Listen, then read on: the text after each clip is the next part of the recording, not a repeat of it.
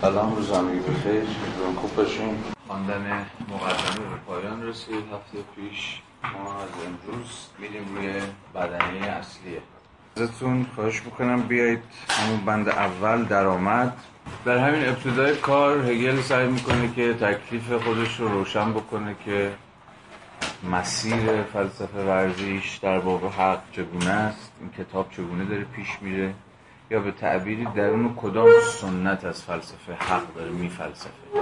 ما برای اینکه بحثمون یه تعین نسبی در نقطه آغاز خودش پیدا بکنه مسامحتا خیلی و خیلی ابتدایی سه سنت عمده در واقع فلسفه حقوق رو با هم بحث می‌کنیم ولی جزئیاتش و طول و تفصیلش میمونه در حین پیشروند خود بحث. این سعی می‌کنیم با خود هگل پیش بریم. جداگانه یک به یک رو بررسی کردن به نظرم خیلی جالب نمیاد. خب سه سنت عمده ای که ما باهاش مواجهیم در فلسفه حقوق. از چه قراره؟ سنت قانون طبیعی نچرال لا سنت پوزیتیویسم حقوقی یا همان حقوق موضوعه به تعبیر امروزی ها و سنت یا مکتب تاریخی حقوق. پس ما با سه تا سنت گردن کلفت مواجهیم که هنوزم که داریم با هم صحبت می‌کنیم. سنت های قدر قدرت فلسفه های حقوق هم. حالا دیگر سنت های خورده سنت های دیگری هم هست که میشه بهشون اشاره کرد ولی ما فعلا باهاشون کاری نداریم. اگر این موضوع براتون جالبه یک کتابی نشه ترجمان در آورده همین مکاتب حقوقی. تو کتاب خیلی خوبی نیست با اینکه انتشارات فکر می‌کنم راتلج هم زده. یعنی کمپنین تو فلسفی لا باید باشه احتمالا عنوانش. مکاتب حقوقی چنین چیزی. خود کتاب اصلا کتاب خیلی دم دستی و خیلی خیلی ابتداییه. ولی خب به حال برای یک اشراف نسبی پیدا کردن به موضوع بد نیست. در صورت از سنت فلسفه قانون طبیعی شروع بکنیم نچرال لا که به یه تعبیری قدیمی ترین سنت فلسفه حقوق هم هست. اینجا مهمه دیگه داریم وقتی از نیچر حرف می‌زنیم از چی حرف می‌زنیم؟ قانون طبیعی یعنی خب قانونی که زاده طبیعت دیگه معنای خیلی لغویش. ولی خب این طبیعت چی هست که خودش واجده یه مجموعه از قوانینی اصلا یا اینجا طبیعت در برابر چیه؟ قانونی که طبیعیه و مثلا در برابر سوسایتی یا در برابر فرهنگ یا در برابر تاریخ که یه جورایی شما شاهد مداخله امر انسانی درش هستید وقتی میگیم تاریخ تاریخ رو انسان ها ساختن. وقتی میگیم جامعه همواره رد پای سوژه های انسانی رو می‌تونید درش پیدا بکنید. ولی وقتی میگیم طبیعت داریم از یه امر فرا انسانی حرف یعنی طبیعت ربطی به انسان ها نداره. یا انسان ها در ساختنش در اینکه طبیعت چنین یا چنان بشه این قانون رو داشته باشه یا اون قانون رو داشته باشه دستی نداره. حتی اکثر کاری که انسان ها در نسبت با طبیعت می‌تونن بکنن چیه؟ شناخت قوانین میگه نه وضع قوانین. پس وقتی از قانون طبیعی داریم حرف می‌زنیم فهممون از طبیعت به مسابقه امری که مستقل از انسان وجود داره. یعنی تو گویی که واجد چیه؟ قوانین به این معنا قوانین ابجکتیوی یعنی عینی یعنی بیرون از ما حضور دارن.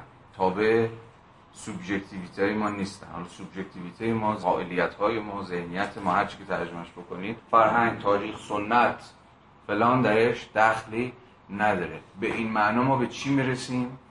یعنی قوانینی که برآمده از طبیعتا. فرض بگیریم اصلا چنین چیزی وجود داره. سعی می‌کنیم بدونیم که اصلا بدونیم نچرال لا چیه. به شکل تحلیلی پیش بریم و سر در بیاریم. الان روشی که من دنبال می‌کنم این. با این اوصاف اگر آن چیزی که گفتیم درست باشه گزاره های حقوقی برآمده از طبیعت واجد چه صفتی میشن؟ اگه تابع چیز نباشن تابع فرهنگ و سنت و اینجور چیزا نباشن. یعنی یونیورسال هم وقتی تو میگی ببین این قوانین رو هیچ فرهنگی نساخته هیچ امر انسانی درش مداخله نکرده برآمده از این سنت یا اون سنت نیست. یعنی تغییر درش راه نداره دیگه. از وقتی میگیم طبیعت خود به خود به یه امری یا به قوانین طبیعت وقتی نظر داریم تو گویی که نزدمون اینگونه داریم فکر می‌کنیم که با قوانینی سرکار داریم که یونیورسال جهان شمول یعنی هم از حیث زمانی این جهان شمولی یه بود زمانی داری بود مکانی داری دیگه. یعنی چه الان چه هزار سال قبل چه صد سال آینده. این قوانین معتبر. مکانی یعنی ربطی نداره که این قوانین رو در ایران ما داریم راجبشون حرف می‌زنیم یا مثلا در اروپای نمی‌دونم فلان صده داریم حرف می‌زنیم یا در آفریقا در شاخ آفریقا داریم راجع به این قوانین سخن میگیم. اعتبارشون اعتبارشون فراتر از زمانهای مختلف و فراتر از اقلیم ها و مکان های جغرافیایی گوناگون سر جاش. پس قوانین طبیعت به این معنا اعتبار جهان شمول داره که هم مسئله پس زمان درش مطرحه و هم مسئله مکان. حالا این سنت قانون طبیعی سنت در واقع گردن کلفتی هم هست دیگه. هم ریشه هاشو میشه یه جورایی تو یونان باستان دنبال کرد. هم رگه های از این قانون طبیعی رو شما نزد افلاطون و ارسطو داریم. ولی از اون مهمتر در سنت یعنی نطفش در سنت رواقی بسته میشه. سنت رواقی در یونان باستان. که اساسا ما با یه مفهومی آشنا بشیم به نام نچرال لا. من حالا چنان که گفتم نمی‌خوام به تفصیل بپردازم به این تاریخ. یعنی بریم رواقیون صحبت کنیم و بعد این سیر تکوین مفهوم قانون طبیعی رو دنبال بکنیم. فقط می‌خوایم با کلیت دعاوی این سنت آشنا بشیم تا بدونیم که وقتی هگل داره از این سنت حرف می‌زنه داره از چی حرف می‌زنه. در گام های بعدی که برداریم هگل خود جا به جا با شاخه‌های این سنت با گندهای این سنت مرزبندی می‌کنه. ما اونجاها به تفصیل راجع به این سنت بحث خواهیم کرد. با انصاف به سهولت می‌تونید حدس بزنید که سنت natural law در برابر سنت positive law نه؟ یعنی سنت قانون وضعی یعنی قانونی که وضع شده اینجا posited شده تعبیری فرا نهاده شده وضع شده تعیین شده یا هر چیزی. ما در فارسی هم یعنی معمولا اسم این سنت می‌ذاریم یا قانون وضعی. یا رایجترش نزد خود اهالی حقوق قوانین موضوعه. قوانین موضوع پس چنان که از عنوانش هم روشنه همان سنت پوزیتیویزم حقوقیه. به این معنا در سنت پوزیتیویزم حقوقی قوانین کاملا برخلاف سنت natural law که واجده فراتاریخیتی و واجد یک فرازمانی و فرامکانی بودن و اعتبارشون جهان شمول بود و در خود طبیعت در طبیعت خود انسان ریشه داشتن. حالا ما باز دوباره بهش برمیگردم و بیشتر بر سرش حرف می‌زنیم. نه محصول طبیعت که محصول چی هم؟ قرار داد یعنی ما سنت قانون طبیعی و سنت جور قرارداد اجتماعی. یعنی قوانینی که ما در جامعه سامان داره پیدا می‌کنه نتیجه یه جور قرارداد بینه حالا یا خود شهروندانه یا نتیجه قرارداد بین شهروندان با مثلا پادشاه یا حاکمه یا هر چیزی شبیه این. اصحاب قانون موضوع ابدا باوری به این ندارن که چیزی چون قوانین طبیعی در کاره هر قانونی که هست رو ما خودمون وضع کردیم بسته به اختزاد بسته به ضرورت های تاریخی بسته به شرایط اجتماعی یا هر چیزی شبیه ولی اصحاب قانون طبیعی میپذیرن که قوانین موضوع هم وجود دارن. خیلی از قوانین ما خودمون وضع کردیم. اما از این حیث قوانین طبیعی به یک معنا قوانین فرادسترن. قوانین راهنمای قوانین موضوع یعنی شما قوانینی که می‌خوای وضع بکنی قوانین طبیعی میباید راهنمای وضع قوانین موضوع باشه. یا به تعبیری قوانین موضوعه میباید هماهنگ باشه. همسو باشه و وفادار باشه به قانون سطح عالی تر که همون قوانین طبیعی. مثلا فرض بکنید اگر شما در قانون طبیعی خودت به این باور دارید که انسان ها آزاد متولد شده اند که از اصول اولیه قانون طبیعی بر سر اینه که انسان ها آزادن انسان ها طبیعتا آزاد یا به حکم طبیعت آزادن یا انسان ها از بعد تولد آزاد آفریده شدن احتمالا همه تو یاد اولین جمله روسو میفته دیگه سنت روسویی ولی روسو هم وسط وایساده دیگه. وسط بین سنت قانون طبیعی و سنت قانون موضوع. حالا در این صورت قوانین موضوعی شما نمی‌تونه مخل و منکر و مبتل اون قانون طبیعی انسان ها آزادند که در واقع همون انسان ها میباید آزاد باشند باشه. چون تو قانون بس کنید که آزادی انسان ها رو مختلف قوانین موضوعات به این معنا اگر پای چنین قانونی وسط بیاد شما در تخالف با قانون طبیعی عمل کرد هر چقدر که اصحاب قانون طبیعی پس به این معنا در عین حال باور دارن که چیزی چون قوانین موضوع هم در کاره ولی قوانین طبیعی خودشون رو چراغ راهنمای تصویب قوانین موضوع می‌دونن. اما از اون سمت این قاعده برقرار نیست. یعنی اصحاب قوانین موضوع باور ندارن که پای چیزی چون قوانین طبیعی هم در کاره. ما قوانین طبیعی نداریم. هر چی داریم محصول عقلانیت خودمونه. اقلیت انسان هاست در این لحظه تاریخی یا در اون اقلیم جغرافیایی. بسته به الان شرایط مثلا از چه قراره. و چون قرار داده میشه قراردادها رو فسخ کرد میشه قراردادها رو تغییر داد میشه دستکاری شروع کرد میشه امروز یه چیز نوشت فردا چیز دیگه نوشت. ولی اصحاب حقوق طبیعی که چنان که گفتیم به دلیل اون باور به universality شون که از دل خود universalism خود طبیعت میومد چنین باوری اساسا ندارن قوانین طبیعی همیشه و همه جا در ازل و در ابد معتبره. پس تا حدی ما الان داریم بر سر چی بحث می‌کنیم؟ اعتبار گزاره های حقوقی و سنت مکتب تاریخی حقوق. دو تا مفهوم خیلی مهمه برای فهم سنت تاریخی حقوق. یکی ترم جهانبینی یکی ترم همپیوند با ترم جهانبینی ارزش. قوانین نتیجه جهانبینی های مختلف. و هر جهانبینی هم نظام ارزشی قیاس ناپذیر خودش داره با دیگر جهانبینی. حالا شما اینجا جهانبینی رو می‌تونید بردارید مثلا فرهنگ هم بذارید سنت هم بذارید. خیلی فرقی نمی‌کنه ولی مفهوم فلسفی ترش جهانبینی بنابراین وقتی داریم از ترم تاریخ حرف می‌زنیم مکتب تاریخی حقوق دقیقا دست رو همین نکته می‌ذاره. قوانینی که ما باهاشون سر کار داریم در واقع قوانین ملت های مختلف. هر ملتی هم تاریخ خودشو داره تاریخ خودشو داره یعنی واجب نظام جهانبینی مستقل خاص خودش و ایزن نظام ارزشی خاص خودش بنابراین در این سنت هر اون چیزی که سنت قانون طبیعی رشته کرده بود اینجا قراره که پنبه بشه درسته؟ یعنی هر چقدر که شما در سنت قانون طبیعی با اعتبار جهان شمول گذارای حقوقی سرکار داشتی ارزش ها اصلا جهان شمول بود در مکتب تاریخ حقوق کاملا برخلاف یعنی میفتیم توی همون ماجرای قیاس ناپذیری ارزش ها و جهانبینی ها. یا به تعبیر امروزی تر که دوستمون به کار برد چی؟ نسبیت. پوزیتیویزم حقوقی بیش از هر چیزی وضع قوانین رو موکول می‌کنه به ریزن. پیور ریزن. مثلا عقل محض عقل ناپی سنتی هم هست که ریشه های خیلی پررنگی هم تو خود سنت کانتی هم داره. ولی این عقل دیگه به چیزی چون طبیعت ارجا نمیده خود عقل خود بنیاد بشری واجد این توانایی هست که قانون وضع بکنه. این قانون قوانینی که قرار وضع بشن در سنت قرارداد اجتماعی دیگه مسبوق به این فرهنگ و اون فرهنگ نیستن. شما یه عقلی دارید عقل خود بنیادی که میباید از خودش آغاز بکنه و اعتبار گذار حقوقی رو از خودش استنتاج بکنه. بدون ارجاع به یک بنیانی به نام مثلا همون نیچر طبیعت. طبیعتی که در خودش تو گویی که واجد اون اصول راهنما هست. تو سنت پوزیتیویسم حقوقی شما دیگه اصل راهنمایی به نام طبیعت ندارید. که از قبل به شما گفته باشه که اصول چه میباید باشن یا چه نمیباید باشن. باید از عقل خود بنیاد شروع بکنید. و هر قانونی هم که وضع میشه یه دینی داره دیگه سنت قانون موضوع به سنت قانون طبیعی.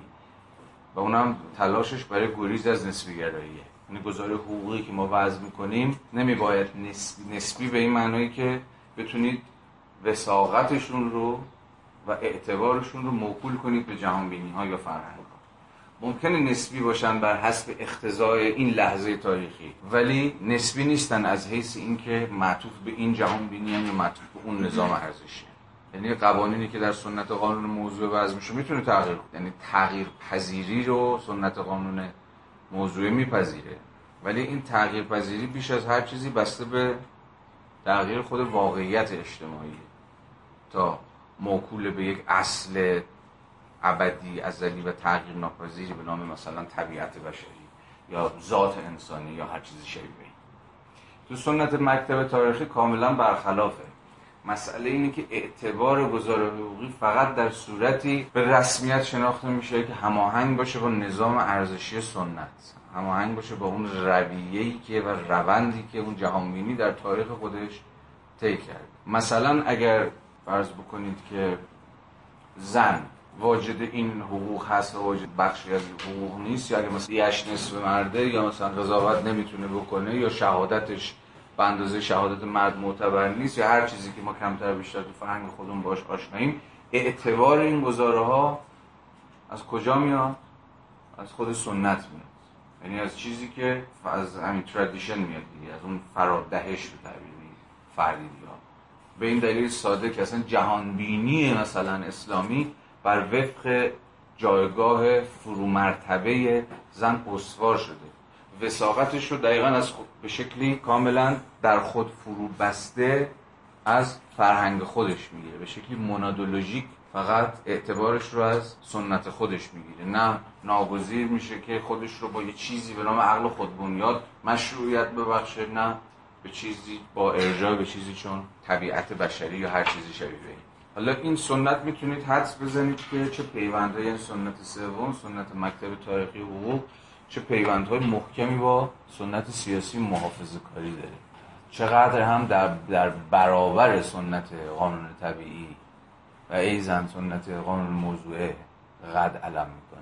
تا جایی که به برهه در واقع همین بحث ما یعنی اوایل نیمه اول صده 19 هم مربوط میشه نمایندگان مکتب تاریخی حقوق در جامعه سیاسی آلمان همون جریانات ارتجایی و محافظه کار که مکتب تاریخ حقوق رو اساسا علم کردن تا چکیگاهی برای مقابله با چی داشته باشن؟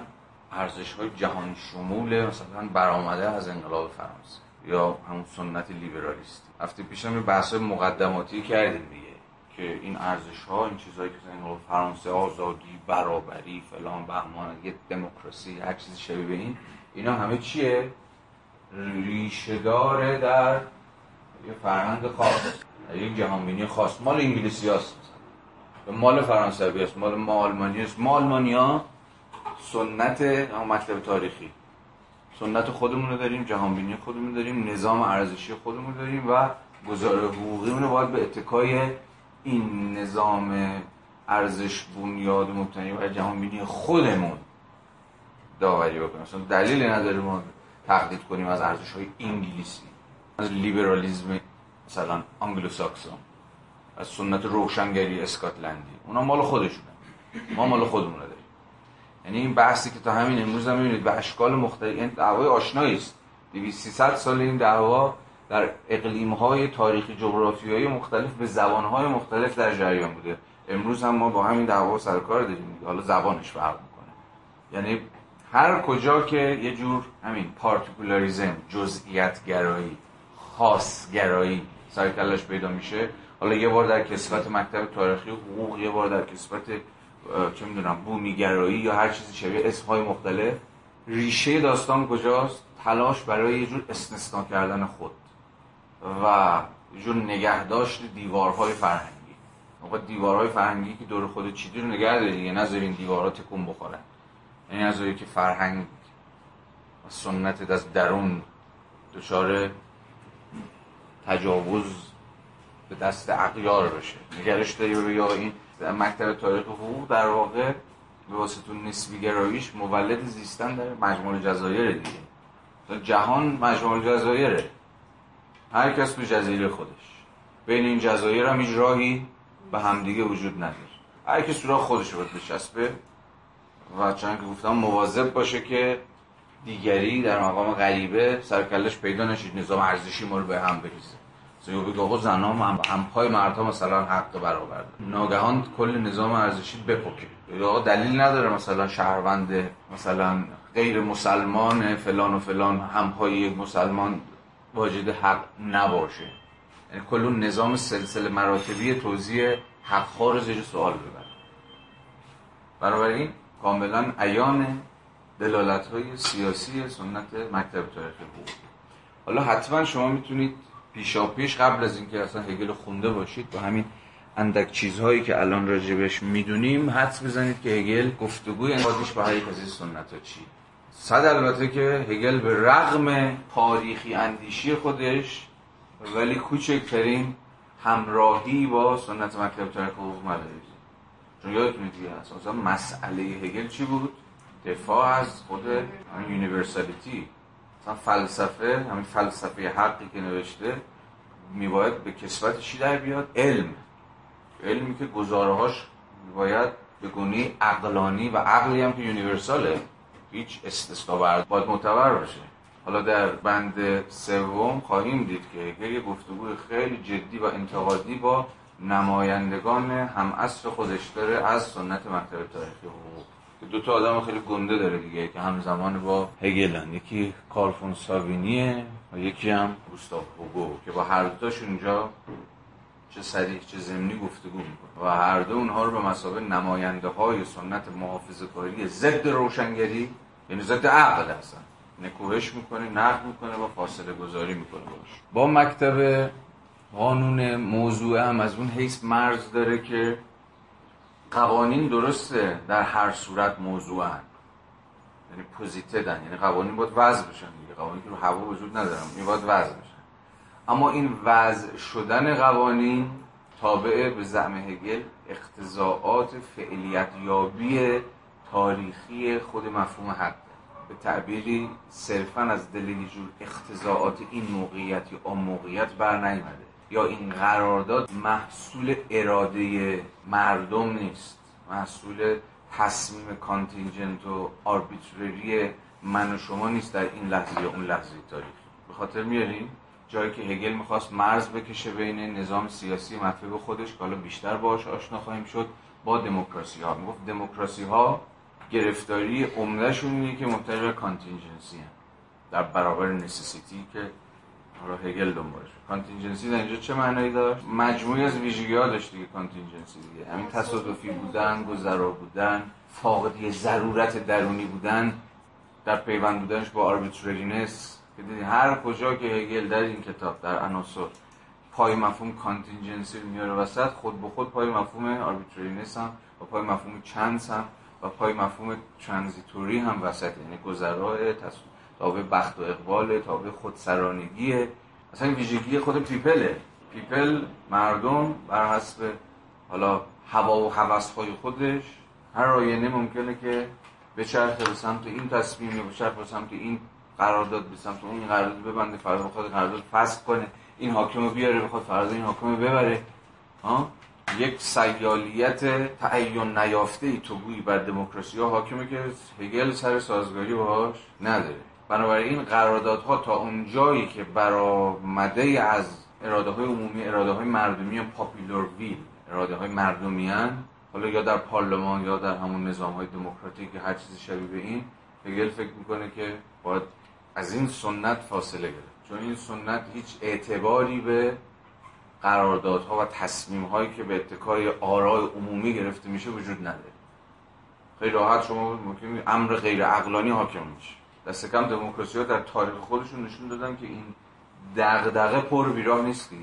یعنی دموکراسی هیچ تضمینی برای این نداره که امور عقلانی ترین ها حاکم خواهند شد. هیچ تضمینی در در دموکراسی نیست. با مزه ماجرا اینه که این نگرانی در خود پدرانی لیبرالیزم هم هست. حالا تحت چه نامی صورت بندی شده بود این ماجرا؟ نگرانی مثلا کسانی مثل جان استوارد میل از پیامدهای دموکراسی چی بود؟ دیکتاتوری اکثریت دیگه اکثریت بشن دیکتاتور. یعنی چی؟ یعنی اقلیت بخورن. اقلیت و فضا رو برای مانور برای آزادی های اقلیت ببندن. و به این معنا یکی از دعاوی کسی مثل میل این بود که دموکراسی همون اندازه که بله حاکمیت اکثریت هست اما به همون اندازه و ای بیشتر تضمین آزادی های اقلیت هم هست. یعنی هر کدوم از این تا بدون همدیگه دموکراسی رو نابود ما باز هم در تاریخ عینی دموکراسی در این 200 سال اخیر به ویژه البته در قرن بیستم با این ماجرا آشناییم دیگه اکثریتی که در نهایت راه رو برای اقلیت بست و اصلا اقلیتی در خودش خورد و بلعید. یعنی نگرانی همیشه وجود داره. برای این دموکراسی چنان گفتی هیچ معیار درونی نداره که بگه. جون مصالحه بین کسرت هاست نه چیزی بیشتر. فرض دموکراسی چیه؟ فرض هستی شناختی اجتماعی دموکراسی چیه؟ جامعه کثیر. چیزی به نام جامعه اصلا کل وجود نداره. جامعه دیوایدد شده تقسیم شده شکافته شده بین کسرت ها کسرت هایی که به این نونماسی هم با هم حاضر نیستن آشتی کنن. یا حاضر نیستن حرف همدیگر رو موازه همدیگر رو علایق همدیگر رو بپذیرن. اما خب اگر قاعده ای برای مصالح و سازش بین کسرت در کار نباشه هر آن ممکنه که این کسرت ها سر از به جور ستیز آشتی با همدیگه در بیارن. پس دموکراسی ظاهرا قرار راهی باشه برای سازش یا همین مصالحه تازه. اونم موقتیه و گذرای این کسرت های اجتماعی. حالا کسرت ها منظورم گروه هاست طبقات احزاب هر چی شما فکر نه چیزی بیشتر از یعنی دموکراسی داوری بین این کسرت ها برمیآوره که کدوم حقه کدوم باطله کدوم عقلانی کدوم غیر عقلانیه که نیست. آرای عمومی. آرای عمومی هم هر آینه ممکنه به هر سمتی بچرخه دیگه. حالا با تبلیغات و پروپاگاندا با با رتوریک با تطمیع با هزار یک چیز دیگه که بازم ما در تاریخ دموکراسی ها باش آشنا به حال همه این مسائل دغدغه های کسیشون هگل هم هست. تازه خیلی پیش دستانه قبلتر از اون که اصلا گند دموکراسی در بیاد گند تاریخیش. یا دستگم نشون بده که این حفره ها و سوراخاش چیه. البته در پرانتز بگم این حرفایی که داریم می‌زنیم به معنای چیز نیست دیگه خدا نکرده یعنی زدن زیرا به دموکراسی چون در نهایت با دموکرات بود. ولی مسئله عمده اینه که چگونه شما می‌تونید مخاطرات دموکراسی رو یعنی چجوری می‌تونید با مخاطرات دموکراسی مواجه بشید؟ هیچ وقت نمیشه مخاطرات دموکراسی رو یک بار برای همیشه مهار کرد.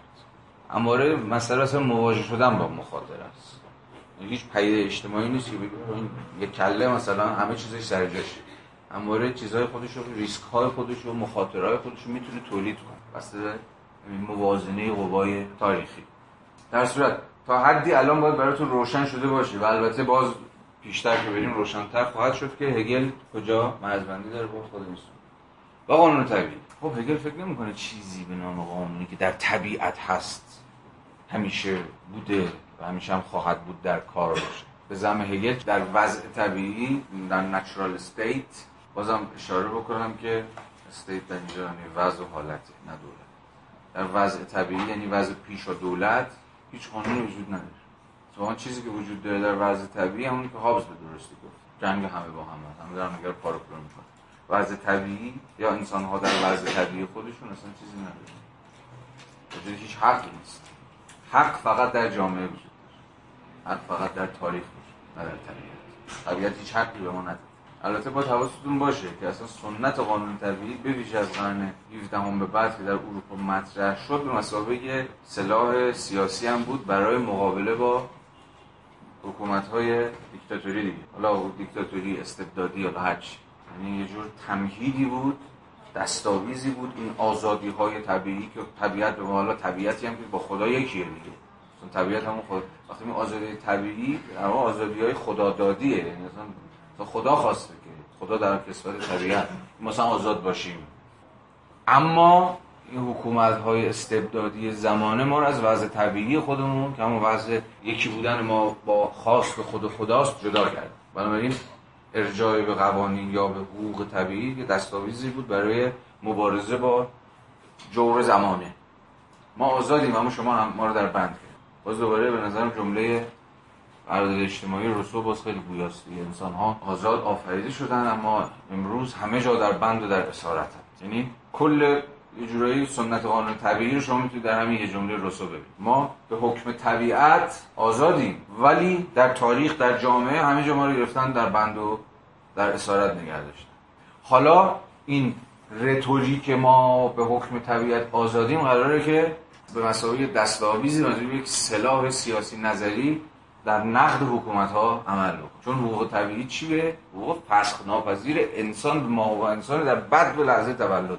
در بعد و اون لحظه که هنوز انگار پاشو در اون تاریخ و در اون جامعه نذاشته. اما وقتی حکومت شما با حکومت های سرکار داشته باشید که اتفاقا با دست بر غذا این حقوق فسخ کردن و شما رو در بندگی و در رعیت بودگی و فلان اینها نگه داشتن این خود یک دستاویز انتقادی به شما میده. اصلا انتقاد به وضع موجود به اتکای قانون فسخ ناپذیر قوانین کلی و همیشه و همه جا معتبر طبیعی.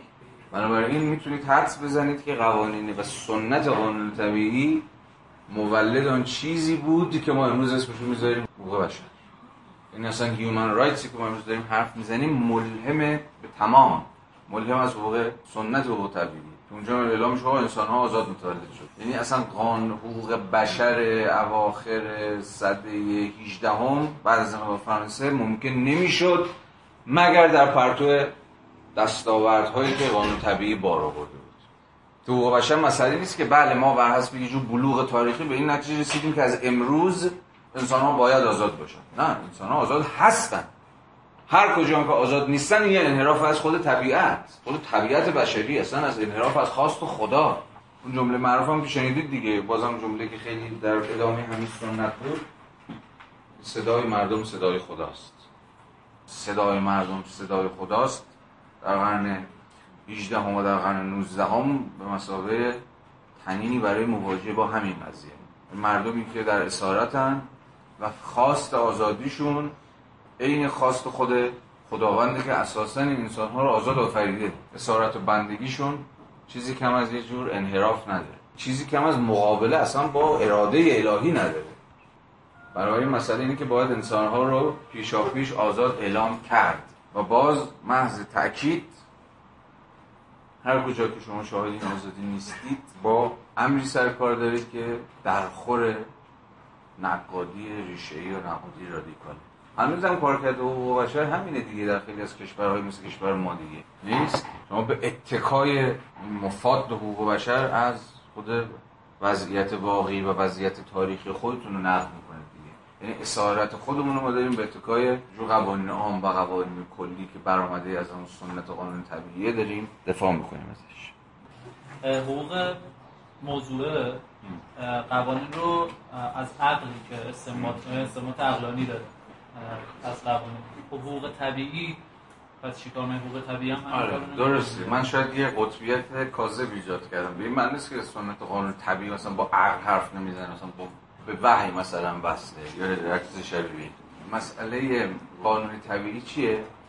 کشف گزاره های عقلانیه. یعنی گزاره عقلانی تو گوی وجود دارن. حالا سنت قانون طبیعی باید اونا رو کشف کنه که این مثلا همین آزادی انسان چیزی نیست که ما ابداع کرده باشیم. positive باشه. عقل رو وضع کرده باشه در یه لحظه تاریخی مشخص. نه. عقل کارش کشف قوانینه. توی سنت قانون طبیعی. ولی تو سنت قانون موضوعه عقل باید وضع کنه. باید وضع کنه که انسان ها آزاد هستن. این انسان ها آزاد هستن چیزی نیست که همواره در عقل وجود داشته باشه. یعنی رفتی طبیعت عقل نداره. این اصلا چیز روشنگریه. از روشنگری به بعدی که ما فهمیدیم که آقا انسان ها آزادن ها. اونم چی؟ تازه همه انسان ها آزادن.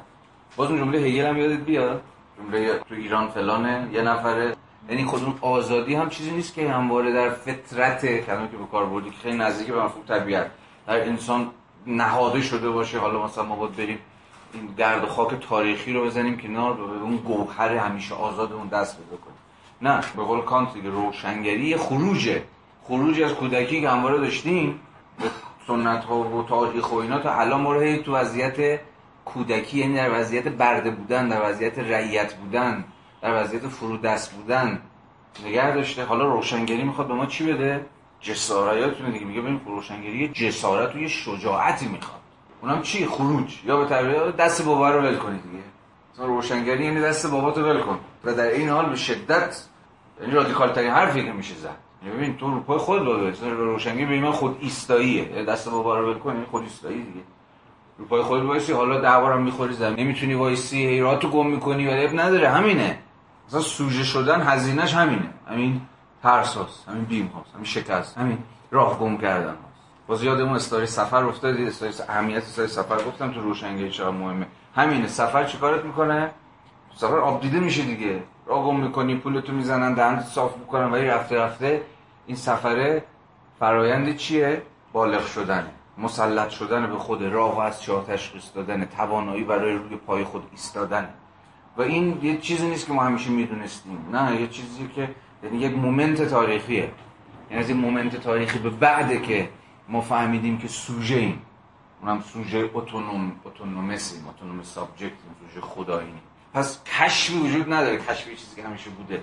این محصول عقلیه که بالغ شده. یا محصول یک moment مشخص در تاریخ اگه هگل بود می‌گفت در تاریخ فعلیت یابی آزادی. یعنی خود آزادی هم actualization داره فعلیت یابی داره. اونم چی؟ گام به گام در تاریخ. رفته رفته در تاریخ. هی داره بیشتر و بیشتر آشنا میشه.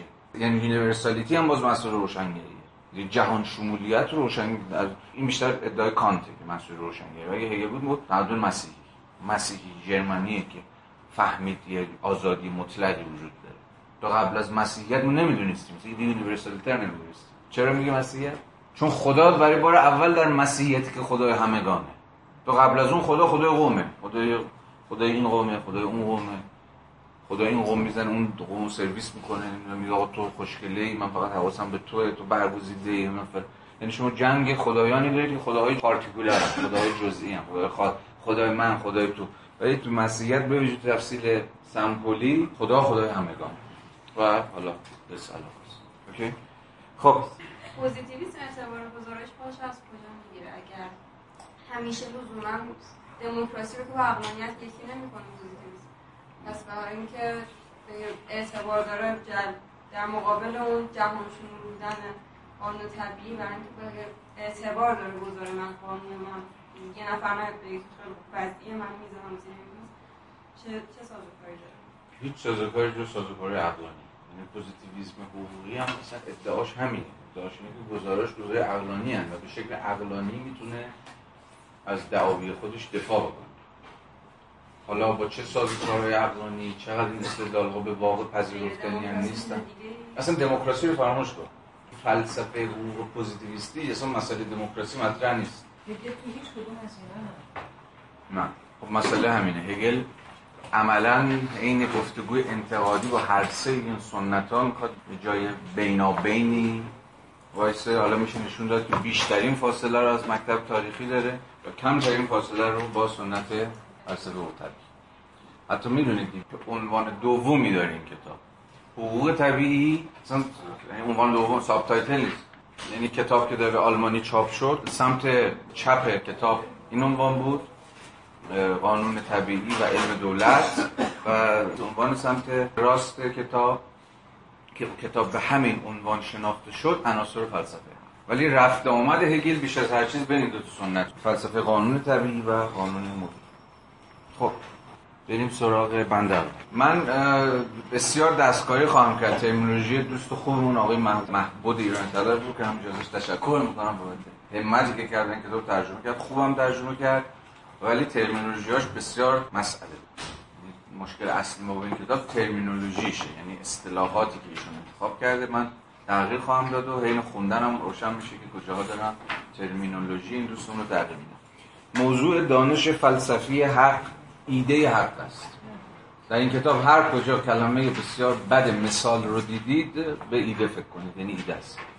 می‌دونید برای چی هم گذاشته مثال دیگه؟ چون ایده در افلاتون مثلا مثاله و حالا در واقع عالم مسل افلاتونی ترجمه شده ایشون هم ایده رو اینجا گذاشته. مثال که ما به همون ترم ایده قناعت می‌کنیم خیلی ترم بهتریه و با اقسام معانی ایده رو هم همزمان به ذهن ما متبادر خواهد موضوع دانش فلسفی حق ایده حق است. یعنی مفهوم حق و فعلیت یابیان. ایده هگلی بیرون از تاریخ نیست. این مهمترین ویژگی. هیچ وقت نباید از یادمون بره. از یادمون بره کل فلسفه هگل از دستمون در میره. ایده بیرون نیست. بیرون اون بالا ها نیستش. بیرون جهان بیرون تاریخ بیرون جامعه نیست. ایده در تاریخه. اما نه یک بار برای همیشه. بلکه به شکل یک progression به شکل یک پیش روند وجود داره ایده. یعنی همون ایده actualization ایده خودش رو actualize می‌کنه. و خودش فعلیت اینجا وقتی آقای هگل داره از ایده حق حرف می‌زنه چون که خودش هم داره میگه داره از فعلیت یابی حق سخن میگه. فعلیت یابی ایده حق که مستلزم پی گرفتن concept حق حالا باید حواسمون باشه.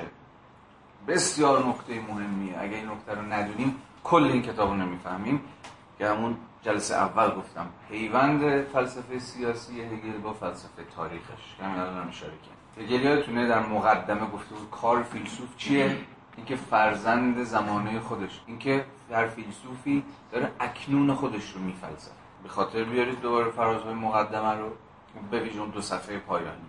اونجا که می‌گفت فلسفه این جغد مینروا میمونه تازه برآمدن شبه که به پرواز دم میاد فلان اینا. و فیلسوف هگلی در واقع خود هگل هم دقیقا حواستون باید باشه در یه مومنت تاریخی خیلی مشخص ایستاده یعنی همون مومنتی که خودش فکر می‌کنه که یه جورایی چیه؟ مثلا پایان تاریخه. یا قایت تاریخه یا فرجام تاریخه. به این معنا مفاهیم در صورت تکامل یافته و بلوغ یافته خودشون وجود دارن. این چیزا میگم یعنی این حقی که این بابا داره ازش حرف می‌زنه پیوندی که برقرار می‌کنه بین حق بین آزادی بین اراده بین self-determination همین مفاهیمی که باش آشنا خواهیم شد اینا همه نتیجه فعلیتیابی تاریخی خود ایده حق در یک دقیقه تاریخی مشخص به نام تمدن ژرمنی مسیحی.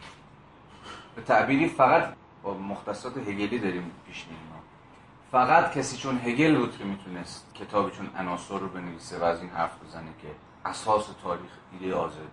هیچ فیلسوف دیگه ای در غیر این اقلیم تاریخی جغرافیایی نمی‌تونست چنین دعوی بود مثلا چرا به فکر مثلا ما ایرانی ها نرسیده بود که مثلا این حرفا رو بزنیم؟ یا به فکر مثلا یه فیلسوفه چون بیرون از این تمدن. ادعای هگل که ببین فقط درون این اکچوالیتی بود درون این فعلیت در اون این the present در اون این لحظه اکنون تاریخی بود که می‌شد از این حرف زد که تاریخ تاریخ آزادی.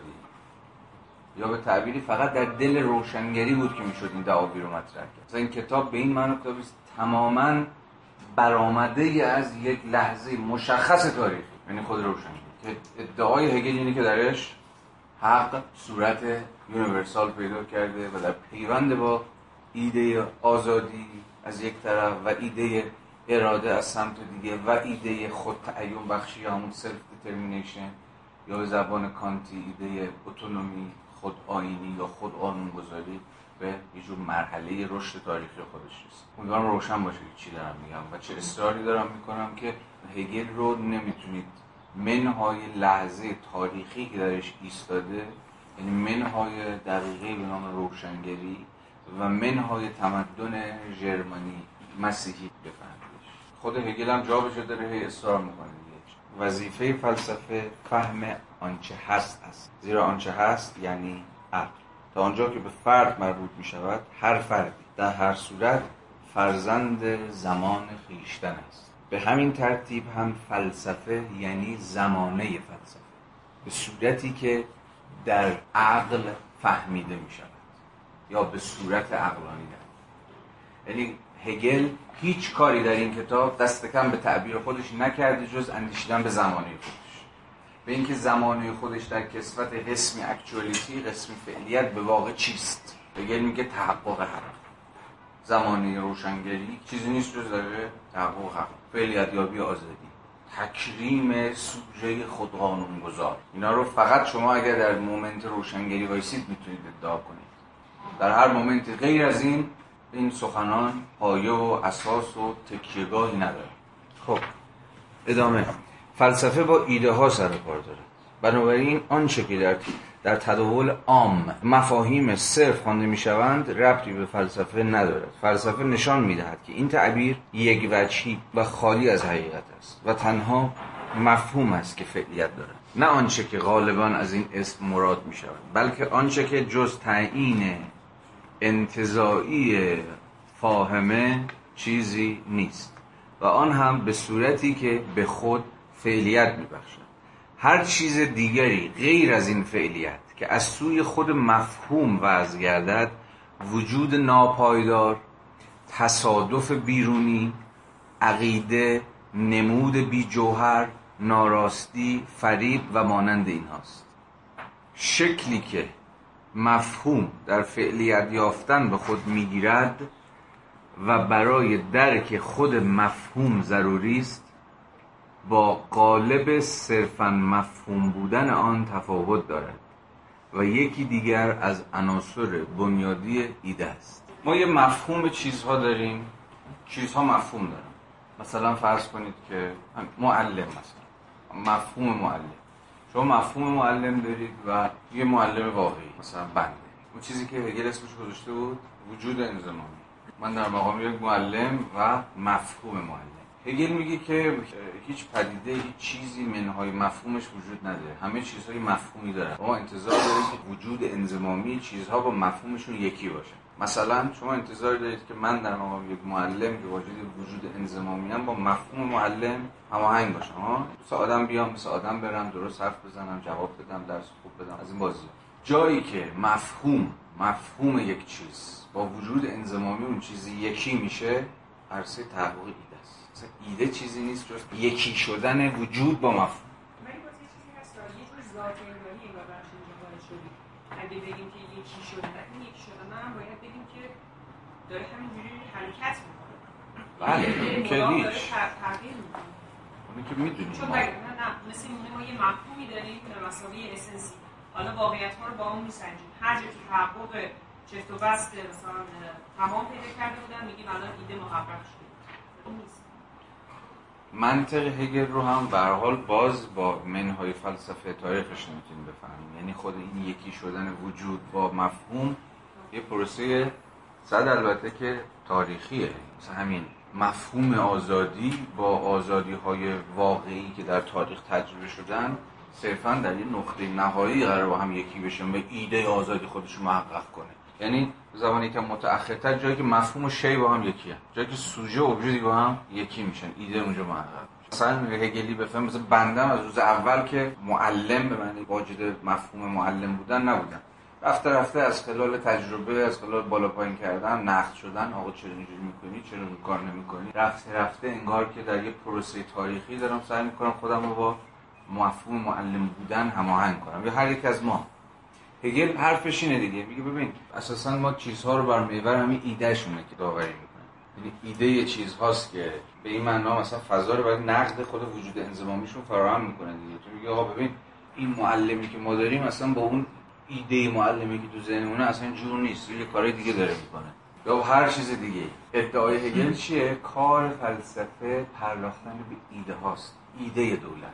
ایده آزاد ایده معلم ایده جامعه مدنی. حالا این ایده اما در هر لحظه تاریخی وجود تاریخیشون وجود حالا به زبان هگل وجود انضمامیشون لزوما یکی نیست با ایدهش یا تعبیر با مفهوم. این مفهوم هم پس مفهوم این چیزها هم در طول یه پروسه تاریخی داره به خودش تحقق میبخشه. یا وجود انزمامی رو مفهوم در پیشروند تاریخی خودش داره مدام بیشتر و بیشتر در خودش فرو می‌کشه. یا اون امر عقلانی امر بالفعل است به خاطر بیارید این دقیقا همینه.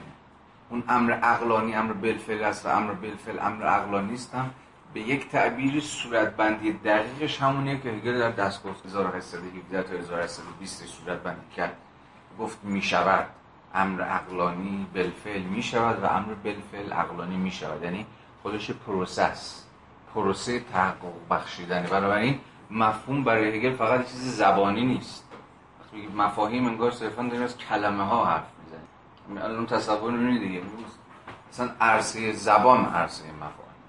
ولی برای هگل مفهوم وجود واقعی و مادی هم داره. ولی در تاریخ داره هی خودش رو محقق می‌کنه. یعنی به تعبیری امر عقلانیه که داره خودش رو فعلیت میبخشه. و از اون بر فعلیتیه که داره عقلانی میشه. یعنی باز همین مثال مثلا فرض کنید دولت رو یا مثال همین معلمه رو یا هر مثال دیگه که شما می‌تونید بهش فکر بکنید. بنابراین هگل میگه من در فلسفه حق با ایده حق کار دارم. حالا ایده حقی که لزوما ممکنه در این لحظه تاریخی به تمام تحقق نیافته باشه. ولی تقدیرش چیه؟ به مسابقه امر عقلانی اینه که فعلیت پیدا بکنه در اون پروسه تاریخی خودش. ولی دست بر قضا ادعای هگل اینه که اتفاقا این حق تحقق پیدا کرده در این لحظه تاریخی خاص. یعنی همون لحظه که خودش فکر می‌کرد. لحظه جور غایت یا فرجام یا آخر تاریخه. حالا چیزی که البته بابتش بارها و بارها به اشکال خصمانه نقد شد دیگه. که اصلا خود این دعویش که آقا الان محقق شده الان تموم شده الان روح به سرانجام رسیده فعلیت عقلانیت یکی شده و تو گویی که ما در جهانی به تمامی عقلانی زندگی می‌کنیم خودش ادعای حرف مارکس دیگه ایدئولوژیک هگله. هم بحثای قدیمی. هگل به روش خودش وفادار نبود. هگل به در نهایت به دیالکتیک خیانت کرد برای که بتونه نظام خودش رو توجیه کنه در امپراتوری پروس و غیره و غیره و غیره. ما اما به این نقدهای تاریخی هگل الان کاری نداریم. نقدهایی که خیلی هم درسته. ما می‌خوایم با روش هگلی کار کنیم. یا به تعبیر بفهمیم که هگل اصلا با چه روشی می‌خواد این امارت فلسفی خودش رو بنا بکنه.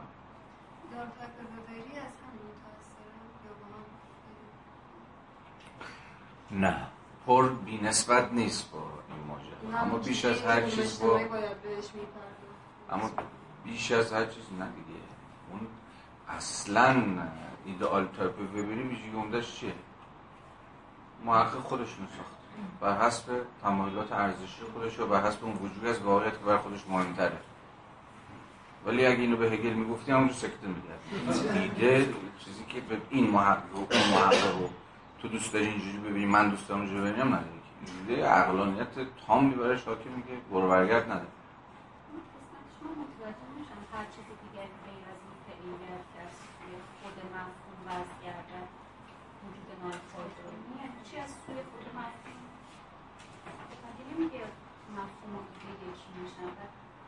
تو گویا اینجا به یه چیزی چون خطای مفهوم داره اشاره می‌کنه که انگار مفهوم ممکنه یه جا دچار خطا بشه و غیر از اون چیزی که به راستی بالفعله یعنی همون واجد عقلانیته توجهش جلب چیزهای دیگه ای بشه.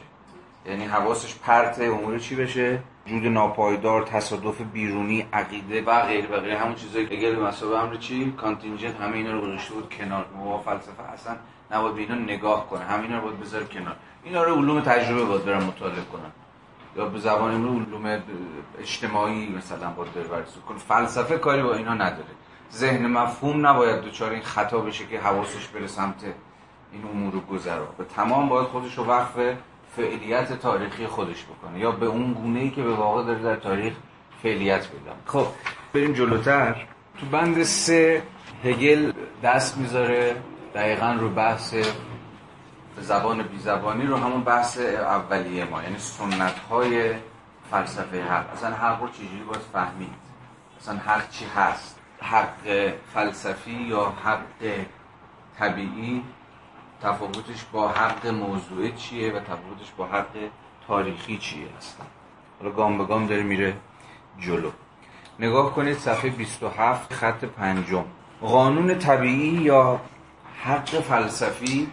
حواستون باشه فلسفیکال رایت داره و همون به معنی نچرال رایت داره به کار می‌بره. مثلا حق طبیعی هم حق فلسفیه اینجا. قانون طبیعی یا حق فلسفی با حق موضوع متفاوت است. اما اگر این تفاوت را به تعارض یا تضاد تبدیل کنیم دچار کجفهمی وخی می‌شدیم خب همین الان یه حکم داره صادر می‌کنه که در عین تفاوت این دو تا نباید در برابر هم دیگه بفهمید امیدوارم که در صحبت های منم این دو تا سنت به مسابقه دو تا سنت در تخاصم با هم دیگه تصویر نشده. در این حال که نشون داده با هم تفاوت هایی دارن اما نزدیکی ها و غرابت هایی هم با هم دیگه دارن و خصم قسم خورده هم دیگه لزوما نیستن. حالا روشنتر خواهد شد که ماجرات چه قرار. تفاوت این دو مانند تفاوت میان نهاده ها و پاندکت هاست دو تا متن حقوقی متفاوت در حقوق رومی. حالا الان توضیح میده خود هگل که منظورش چیه. اگر به خود این دو تا مفهوم علاقه در یادداشت انتهای کتاب توضیح داده که نهاده ها چی بوده پاندکت ها چی بوده. از حیث عام و خاص بودن با هم متفاوتن. یعنی یه سطح عامتر قوانینه یه سطح سطح خاصتر قوانین یادتون باشه در همون ابتدای کلاس هم گفتیم دیگه. سنت قانون طبیعی قوانین طبیعی رو به مسابه اصول عامتری که قرار نقش راهنمای اصول خاصتر و جزئی‌تر موضوع رو بازی کنن می‌فهمید. نه به مسابه چیزی منکر قوانین موضوع قوانین موضوع وجود دارن اما میباید خودشون رو سطح بالاتر قوانین طبیعی هماهنگ کنن و قانون موضوعی در تخالف و در انکار قوانین طبیعی نمیباید تصمیم تفاوت این دو مانند فلان و فلان است. در موضوع عنصر تاریخی در حق موضوع در آغاز همین وقت به آن اشاره کرد. مونتسکیو دیدگاه درست تاریخی یعنی دیدگاه اسیر فلسفی را مطرح کرده است. بدین معنا که قانونگذاری به طور کلی و حکمهای ویژه آن نباید به صورت مجزا و تجریدی یا اون انتظایی مورد توجه قرار گیرد بلکه باید همچون عنصری وابسته در تمامیت یگانه در پهنه همه موجبات دیگری که شخصیت ویژه یک ملت یک عصر را می‌سازند بررسی شود. در این پهنه است که قوانین و حکمهای قانونی معنای راستین و در نتیجه توجیه خود را مییابند. این از اون کارهای هگلیه. یعنی اول با طرف همراه میشه یعنی شما فکر می‌کنید تو شکل ایجابی داره تایید می‌کنه. مثلا سنت این بابا رو یعنی مونتسکیو رو که خیلی دعاویش نزدیک به دعاوی سنت مکتب تاریخی حقوق. اونجایی که ادعا می‌کنه قوانین هماهنگن با روح ملت ها یعنی هیچ قانونی رو از یه ملت شما نمی‌تونید ببرید به ملت دیگه تعمیمش بدید. در پی نوشت سه بند سه خود مترجم انگلیسی اون بند مد نظر رو از رساله روح القوانین مونتسکیو آورده. شما اون بند رو که بخونید شستتون خبردار خواهد شد که مونتسکیو داره از چیزی حرف می‌زنه چون تناسب قوانین حتی با آب و هوای کشور این تا این حد. یعنی حتی جغرافی های ملل هم در وضع قوانینشون موثره. تا این حد. حالا دیگه فرهنگ و سنت و نهادها و درجه تکاملیابی و غیر و غیره که دیگه جای خود. بنابراین شما با شمه از دعاوی مکتب تاریخ حقوق انگار مواجهید. اما اما در یه انتقادی هگل که از اینجا به راه خودش رو جدا می‌خواد هگل میگه که یه جورایی بهترین صورت بندی نیده رو شما می‌تونید توی مونتسکیو ببینید. ولی و این ولیه که مهمه و ما باش کار داریم. بررسی ظهور و گسترش حکمهای حق به گونه ای که در بود زمان آشکار می‌شوند کاری صرفا تاریخی است. بچه این بندها بسیار بندهای مهمیه و داریم رفته رفته میریم توی شکم بحث.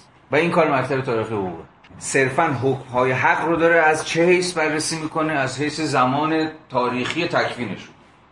یعنی یا اختزای تاریخیشون. چه اختزای تاریخی جغرافیایی نمی‌دونم داشته که این قانون یا اون قانون مثلا وضع شده یا به رسمیت شناخته شده یا معتبر فرض شده و غیره و غیره.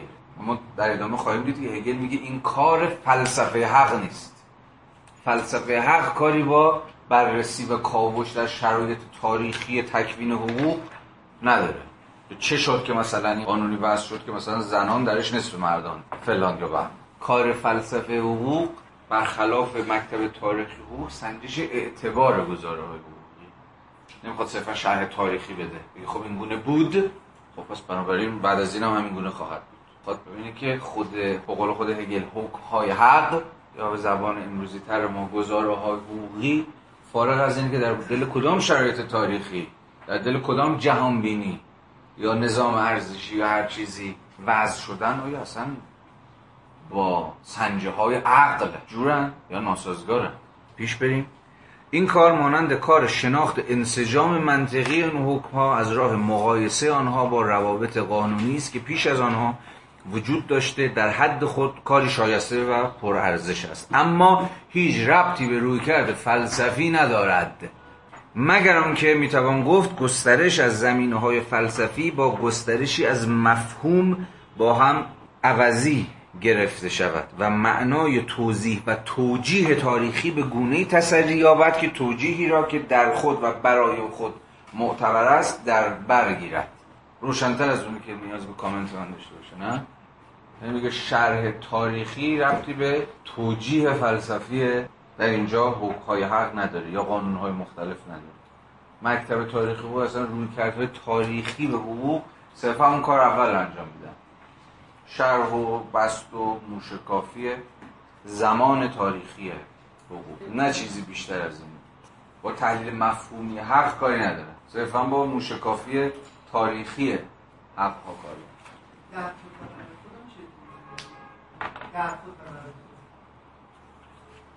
خیلی خلاصه چون همش باش کار داریم. البته در بند هفتم بهش رگل خودش می‌پردازه.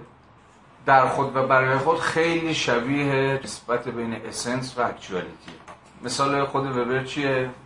مثالی که بارها بارها تکرار کرده مثل همون دانه فرض کنید دانه گندم. تو خودش دانه درخت بلوط رو مثال میزن میگه دانه در خود درخت بلوطه یا نمی‌دونم درخت سیبه یا هر چیزی شبیه ولی برای خود هنوز نیست.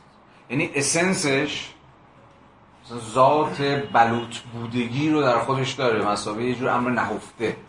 یا تو بگو امر به مسابقه یه جور بلغوگی در خودش داره. مثلا امر امری که درش نهفته است هنوز شاخ و برگ پیدا نکرده هنوز فعلیت پیدا نکرده. اما کجا به برای خود تبدیل میشه؟ دقیقا جایی که از اسنس یعنی از جور در خود بودگی واجد اکچوالیتی میشه و خودش رو محقق می‌کنه به خودش تعیین میده یعنی خودش میاد بیرون. توی خودشه. ولی کی برای خود میشه؟ زمانی که اتفاقا شکوفا بشه دیگه. اصلا اینکه می‌دونه که اصلا هگل که هیچ کاری با شیفی نفسه و چیزی که فقط دوراخ خودشه و هیچ وقت بیرون نمیاد و ما دسترسی بهش نداریم اینا کاری نه. کاملا برخلاف کانت فکر می‌کنیم دیگه. اتفاقا اون چیزی که فی نفس است در خوده مثلا خود ایده در آغاز خودش اتفاقا باید بیاد بیرون و میاد بیرون و یه خودش رو آشکار می‌کنه. مثلا تاریخ عرصه آشکارگی یا اصلا حرکت از در خود به برای خوده. بعدا این تو مارکس مثلا میشه آگاهی طبقاتی. یا خیلی مثلا طبقه پرولتاریا طبقه در خوده ولی نه لزوما برای خود. یعنی از حیث ساختاری از حیث objective جایگاه اینو داره که به موقعیت داره تبدیل به طبقه انقلابی بشه که بزنه کل بازی رو عوض بکنه. ولی هنوز برای خود نیست. یعنی لزوما واجد این آگاهی به نقشی که می‌تواند ایفا کند نیستش. صرفا شرایط ابجکتیوش این ظرفیت این رو در اختیارش گذاشته. ولی کی برای خود میشه؟ زمانی که با آن چیزی که به واقع هست آگاه بشه. این تفاوت که بسیار با اهمیت است و هرگز نباید از نظر دور داشته شود در عین حال بسیار روشن هم هست. حکم حق می‌تواند به گونه جلوه شود که گویی در اوضاع احوال حاکم و نهادهای موجود قانونی ریشه دارد و با آنها هماهنگ است و با این همه بر می‌زنه تو خال و با این همه خلاف حق و در خود و با خود نامعقول باشد شکافه دیدین؟ یعنی ببین روی کرد بر حسب روی کرد تاریخی شما می‌تونید نشون بدید این قانونی که وضع شده و سالهای سال هم مثلا توپ مونده ریشه داره در یه وضعیت تاریخی. هماهنگ با نهادها هماهنگ با سنت هماهنگ با فرهنگ هماهنگ با جهان بینی کیهان شناسی و غیره و غیره و غیره. یعنی کل منسجمه. اینو می‌تونید نشون بده اما این لزوما به این معنی نیست که آن چیزی که مثلا قانون وضع شده و مثلا حق خودش رو جا انداخته. از لحاظ عقلانی هم معتبره. میگه ممکن همه اینا باشه اما نامعقول باشه. بنابراین همینجا می‌تونید پیش دست قبل از اینکه به مستقیما سر وقت مکتب تاریخی هنوز نرفته. داره تمهیداتش رو فراهم می‌کنه. می‌تونید بفهمید که تا چه هر کسی شون هگل خصم قسم خورده. هر شکلی از نسبیگرایی برآمده از یه جور مکتب تاریخی حقوق. مانند بسیار از حکم‌های قانون مدنی روم که ارتباط منطقی کاملا پیوسته با نهادهای رومی چون اقتدار پدرانه و زناشویی رومی و فلان داشت. اما حتی در صورت که حکمهای حق برحق و معقول باشد نشان دادن این هم که چنین است و این کار را جز به یاری ابزار مفهوم نمی‌توان به درستی انجام داد. یک چیز است و روشن کردن چگونگی ظهور تاریخی و اوضاع و احوال و نتایج و نیازها و رویدادهایی که به ظهور آنها انجام میده چیزی دیگر. پس سنجش اعتبار پس یه سمت و تحلیل تاریخی سمت دیگری است. فلسفه حق فقط و تنها فقط فکر و ذکر خودش رو معطوف اولی می‌کنه. این شکل نشان دادن و شناخت علمی با استفاده از علتهای تقریبی یا سریحی را غالبا توضیح یا حتی اغلب فهم می‌خوانند. با این اعتقاد که این شناساندن تاریخی یگان کار یا دست کم مهمترین کاری است که باید برای فهم قانون یا نهاد قانونی انجام داد. در حالی که یعنی باز داره مکتب تاریخی رو می‌زنه میگه مکتب تاریخی تنها کاری که بلد انجام بده و این به عنوان تنها کاری که اصلا باید حین مواجهه با گزاره حقوقی انجام داد رو داره می‌کنه تو پاچمون. یعنی همون تحلیل تاریخیه. تحلیل شرایط برآمدن قوانین. بگه اینو به رسمیت می‌شناسه. یا این کاری ارزشمند در حد خودش تا جایی که مطالعه تحلیل تاریخیه. ولی اگه بخواد حکم بده یعنی چیزی فراتر از مطالعه تجربی سید تکوین قوانین چیزی بیشتر از این. یعنی از امر است بخواد به باید بپره بگه چنین و چنان بوده در تاریخ در فرهنگمون پس باید از این به بعد هم چنین و چنان باشه اینجاست که باید راهمون رو ازش سوا کنیم. این باز هم محض تأکید باز هم محض معاصر کردن خود این کلاس. اینها گزاره های تاریخ گذشته نیست. این مناقشات این دعواها صرفا ارزش آرشیوی نداره. این مناقشه است که ما توش بزرگ شدیم مثلا توش شدیم آنچه شدیم.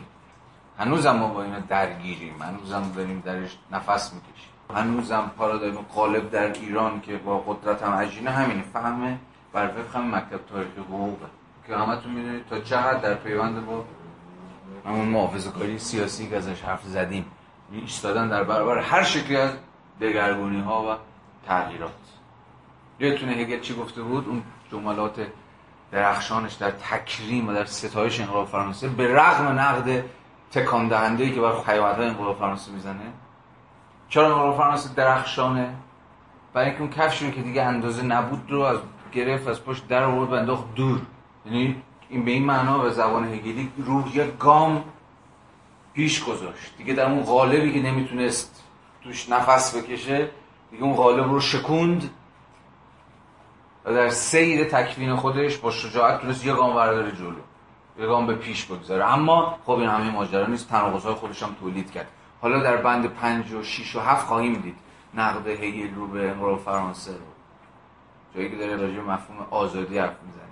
آزادی منفی و آزادی ایجابی. فرق این دوتا. در حالی که واقعیت این است که به مسئله براستی بنیادی یعنی مفهوم موضوع حتی اشاره هم نشده است. وقتی اینکه مفهوم موضوع نظرش چیه؟ یعنی عقلانیت خود موضوع حالا فارغ از اینکه این هستونه واقعا این چقدر عقلانیه یا به قول خودش؟ به قول مترجم فارسی ما چقدر این قانون برحق و معقوله؟ میگه مکتب تاریخ کاری به این اصلا مسئلهش نیست. به همین ترتیب سخن از مفهوم های حق نزد رومیان یا ژرمن ها یا مفهوم های حق به گونه‌ای که در این یا آن قانون مدون تعریف شدند بسیار میشنویم اما می‌بینیم که در این قوانین مدون هیچ اشاره به مفهوم ها نشده بلکه از حکم های کلی حق قضیه های ادراک اصول قوانین و مانند اینها یاد شده است. با نادیده گرفتن تفاوت های مذکور می‌توان دیدگاه را دگرگون کرد و به جای جستجوی توجیه حقیقی به دنبال توجیه بر بنیاد اوضاع و احوال رفت. یعنی استنتاج منطقی از فرضهایی که به نفس خود به اندازه نتایجی که از آنها به دست می آید بی ارزش باشند و غیره. خلاصه اینکه امر نسبی به جای امر مطلق گرفته می شود و نمود ظاهری به جای ماهیت خود موضوع. نمود ظاهری یادتونه دیگه تو مقدمه گفته بود چقدر متغیره؟ بر رنگ های مختلف به اشکال مختلف به صورت های مختلف در میاد. در اینجا یه شکلی در جای دیگه به شکل دیگری مکتب تاریخی فقط با این تلون رنگ ها و صورت ها و فرم ها سر کار داره. شجاعت این رو تو گویی نداره که به هسته سخت خود موضوع نزدیک بشه یعنی به مفهومش. یعنی از اقلانیتشون پرسش کنه. یعنی امر نسبی به جای امر مطلق. هرگاه توجیه تاریخی عناصر بیرونی را در عوض مفهوم به جای ریشه بگیرد. ناخداگاهانه ضد آن چیزی را که قصد داشته به دست خواهد آقا عالیه اینجا. در صورتی که بتوان نشان داد که ریشه یک نهاد در شرایط ویژه زمان یک سر مختزی و ضروری بوده دیدگاه تاریخی و هدف خود رسیده است. اما در صورتی که فرض کنیم این کار به توجیه کلی نفس آن چیز خواهد انجامید نتیجه دقیقا وارونه خواهد بود. زیرا از آنجا که آن شرایط نخستین دیگر وجود ندارد نهاد مورد بحث معنا و حق وجودی خود از دست داده است. یعنی می‌خواد بگه چجوری مکتب تاریخی اتفاقا برخلاف دعاوی خودش با خودش به تناقض می‌رسه. چون وجود مثلا این یا آن قانون رو ارجاع به یک دقیقه مشخص تاریخی میده به این بقول هگل. این اوضاع احوال میگه ریشه اینکه چنین قانون وجود داره در این یا آن شرایط تاریخیه.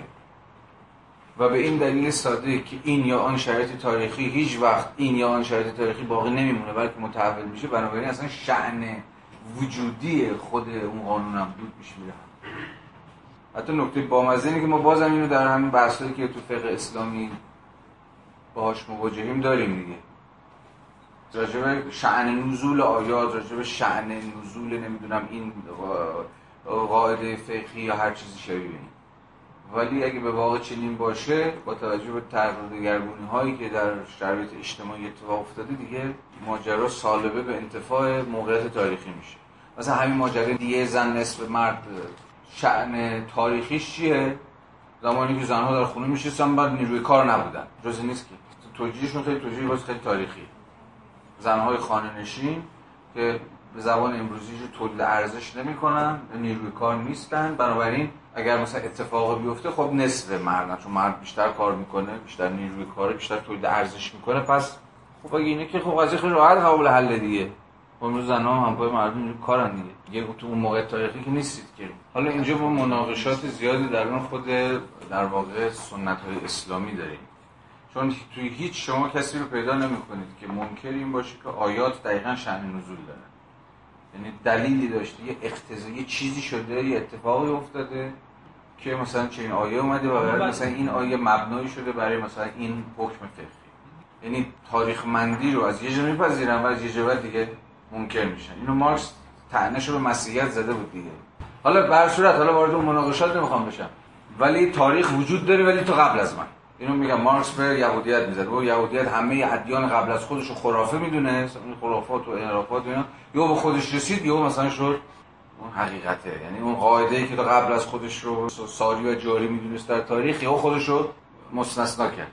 این ماجرا هم همینه. یعنی اینجور تصدیق موقعیتمندی حکمای مثلا فقهی ولی در این حال تبدیل کردن خود اون حکمی که وابسته به شأن نزوله به یه امر فاقد هر زمان و فاقد هر مکان و فلان اینجور چیزا. یعنی دنیا و فلان اینا هر چقدر تغییر کنه جهان اما انگار اینا توپ جای سیار جای خودشون باقی مونده. حالا این مناقشات مناقشات بسیاری است که می‌توان پیش برد. هگل هم نمی‌خواد این کارو کنه. این که تاریخی می‌بینه ولی در نهایت می‌خواد یه حکم کلی بده دیگه. قبول نداره که من این حکم کلی که پیدا می‌کنم در فلان زمان پس تغییر می‌کنم.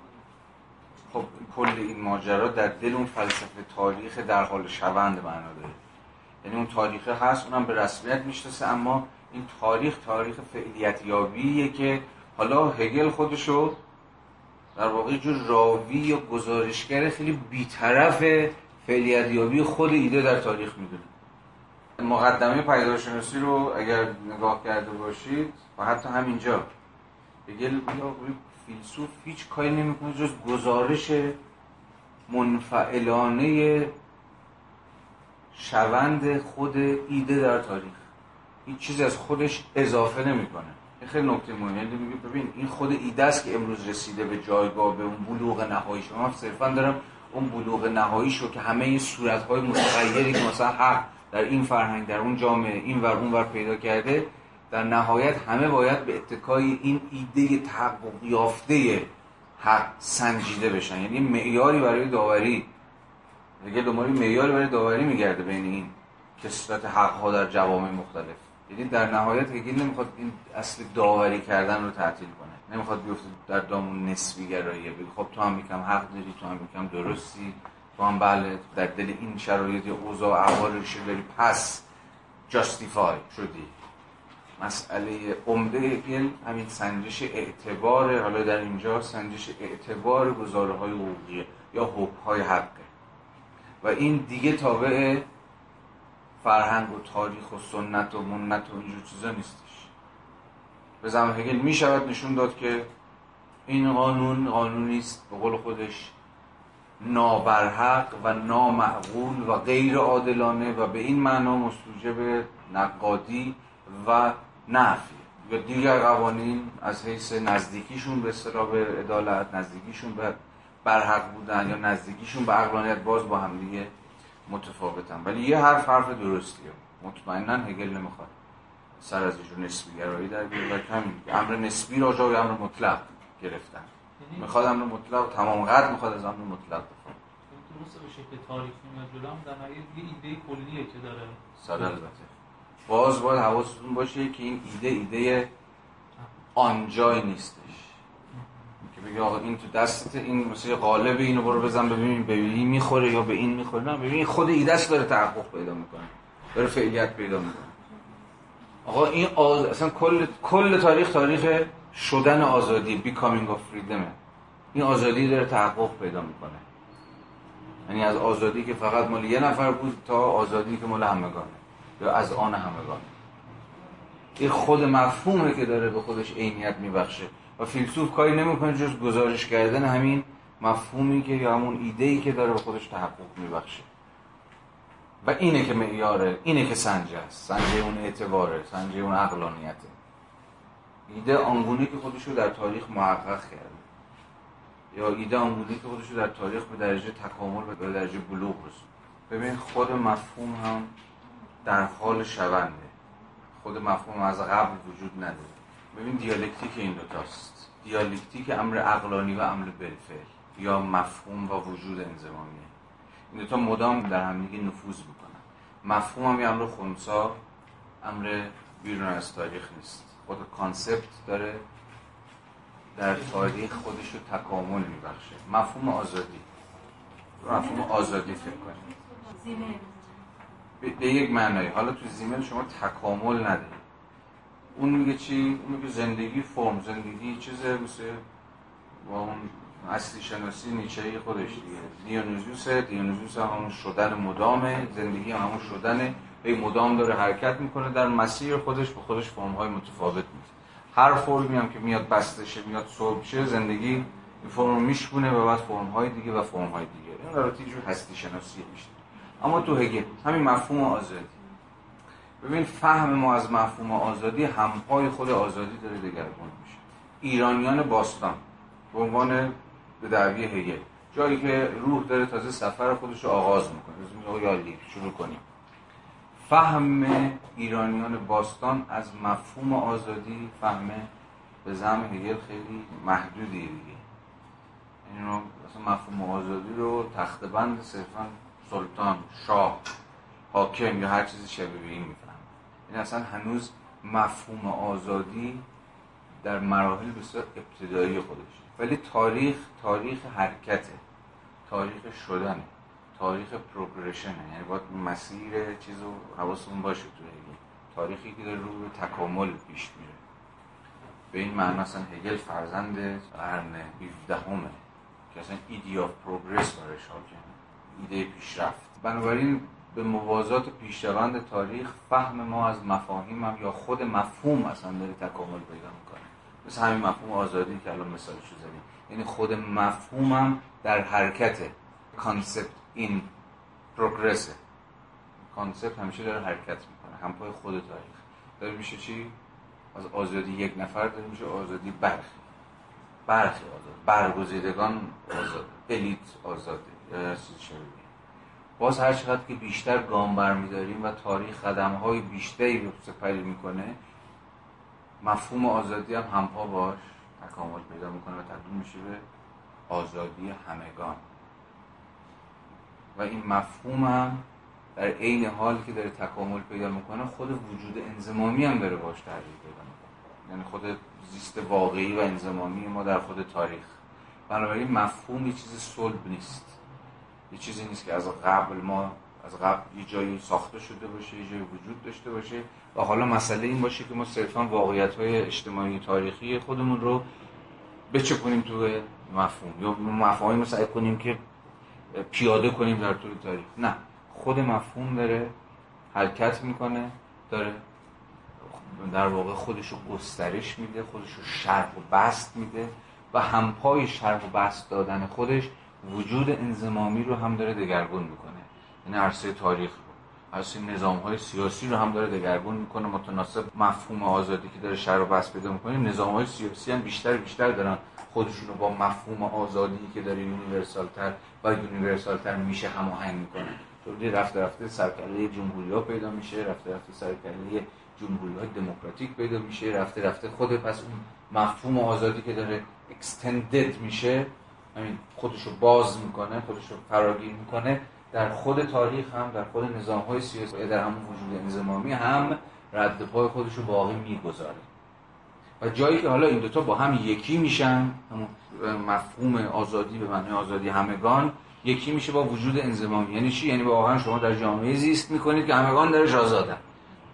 اون زمانی که هگل به شما میگه خب خبر خوب ایده آزادی محقق شد. ایده آزادی همون صورت جو فولنس خود اون مفهومه. یعنی کامل ترین صورت از مفهوم آزادی که شما می‌تونید تصور بکنید آزادی که همگان درش آزاد باشن. هیچ استثنایی دیگه وجود نداشته باشه. هیچ چیز دیگه بیرون گذار مثلا امر کلی تو هگل the universal چیه؟ چیزی که هیچ استثنایی دیگه نداره. همه توشن. همه توی امر کلی‌ان. حالا بیاریم تو بحث نظام سیاسی. آزادی که universal ی یعنی چی؟ یعنی آزادی که شما هیچ سوژه رو هیچ شهروندی رو یا در واقع ناشهروندی رو مثلا استثناء از قلم رو این امر آزادی که یونیورسالی بیرون نذاشتی حالا تحت نام برده تحت نام بهایی تحت نام همجنسگرا تحت نام بیدین. تو هر دوره تاریخی تحت نام های مختلف ما فرانسوی توشون ناشهروند سازی داریم دیگه. همه آزادن ولی اینا نه. به استثنا اینا. یونان هم مگه جز این بود؟ یونان همه آزاد بودن ولی فقط شهروندان آزاد برده ها رو داری که آزاد نیستن زنان رو داری که آزاد نیستن کودکان رو داری که آزاد نیستن. مهاجرین رو دارید که یعنی کسایی که از بربرهایی که اومدن در درون دولت شهری یونانی دارن زندگی می‌کنن دارید که آزاد نیستن یعنی شهروند نیستن یعنی واجد حق نیستن. ولی اگر میگه پس به این معنا آزادی هنوز universal نشده هنوز همه رو در بر نگرفته. کلی آدم آدم از این وسط که به مثابه همون فرایند استثنا سازی دارن excluded میشن. پس شما یه universality داری که هنوز inclusive نیست. یا all inclusive نیست. یعنی همه شمول می‌تونیم در هنوز همه شمول نیست. universality سیاسی محض همون جایی که جامعه all inclusiveness ه یعنی همه شمول. همه رو در خودش در بر هیچ دیگه بیرون نیست. به مثابه ناشهروند. به مثابه سوژه که حقی نداره یا حق کمتری داره. یا شهروند درجه دو یا هر چیزی شبیه این. و این به نظرم یه غایت سیاسیه که ارزش اینو داره تو شما باش مبارزه کنه دیگه. امروز هم از بحث خیلی جدی هم هست. از مثلا inclusive democracy ها امروز داره بحث میشه. الان یه لحظه از هگل اومدم بیرون. یعنی دموکراسی های امروز هم به تمام inclusive نیستن. دموکراسی امروز یه دیگه می‌ذارن حالا تحت مهاجر یه دیگه می‌ذارن بیرون تحت نام نابهنجارا یه دیگه می‌ذارن بیرون تحت نام نمی‌دونم مسلمونا نمی‌دونم یهودیا فلان با هر چی هر تو هر سامان سیاسی خلاصه مطرودی نام های مشخصی دارن. بله. حالا نام های مطرودین در جامعه مثل ما نام خیلی طویل یه لیست بلند بالایی از اون excluded هایی که اون بیرونن دیگه. ولی جوامع مختلف از حیث نسبتی که بین inclusiveness و exclusiveness برقرار می‌کنن با هم متفاوته. یعنی چقدر گشودن به روی چقدر سعی می‌کنن که افراد بیشتری رو در بر بگیرن. در بر بگیرن مسابقه چی؟ مسابقه شهروند. یعنی مسابقه سوژه واجد حق. طرح هگلی هم در آماج خودش در قایت خودش همینه. همگان میباید یعنی روح مطلق چیه؟ روح مطلق هیچ چی رو بیرون از خودش نمی‌گذاره. همه رو تو. حالا یه عده میگم ببین این که همه می‌کشه تو یعنی می‌خواد دهن همه رو سرویس کنه. همه رو می‌خواد بیاره تو خودش ببله همه رو می‌خواد جذب کنه همه رو بخوره. مثلا روح وسوسه گاز زدن داره با خودش یکی کنه. نقدایی که خب سالهاست بعد از جنگ به سنت هگلی شده دیگه. اون در برگیرنده هگلی هم خیلی چیز دموکراتیکی هم نیست. نقدایی که به هگل شده کاری ندارم حالا بیشتر با این مفاهیم ولی افق هگل اینه دیگه. خود این پروژه خود این قایت یه قایت تماما سیاسیه. بیرون نموندن هیچ کس. حالا چگونه میشه همگان رو کشید تو؟ این همگان رو تبدیل کرد به شهروند. ولی این درون کشیدن در این حال مترادف با حذف تفاوت ها یکسان کردن همشون و چیزای از این دست نباشه. خب این پرسش گشوده است. من فکر می‌کنم تا حدی تا حدی که در پیشبرد بحثمون لازم داریم فهمیدیم چی کار می‌خواد بکنه با مفاهیم چجوری داره بازی می‌کنه هر مفهوم جاش کجاست. حالا باید صبر کنیم دیگه. در پروژه های هگل همش همینه.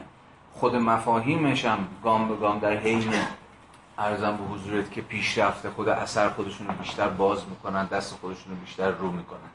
صفحه ده یک پانویسی داره.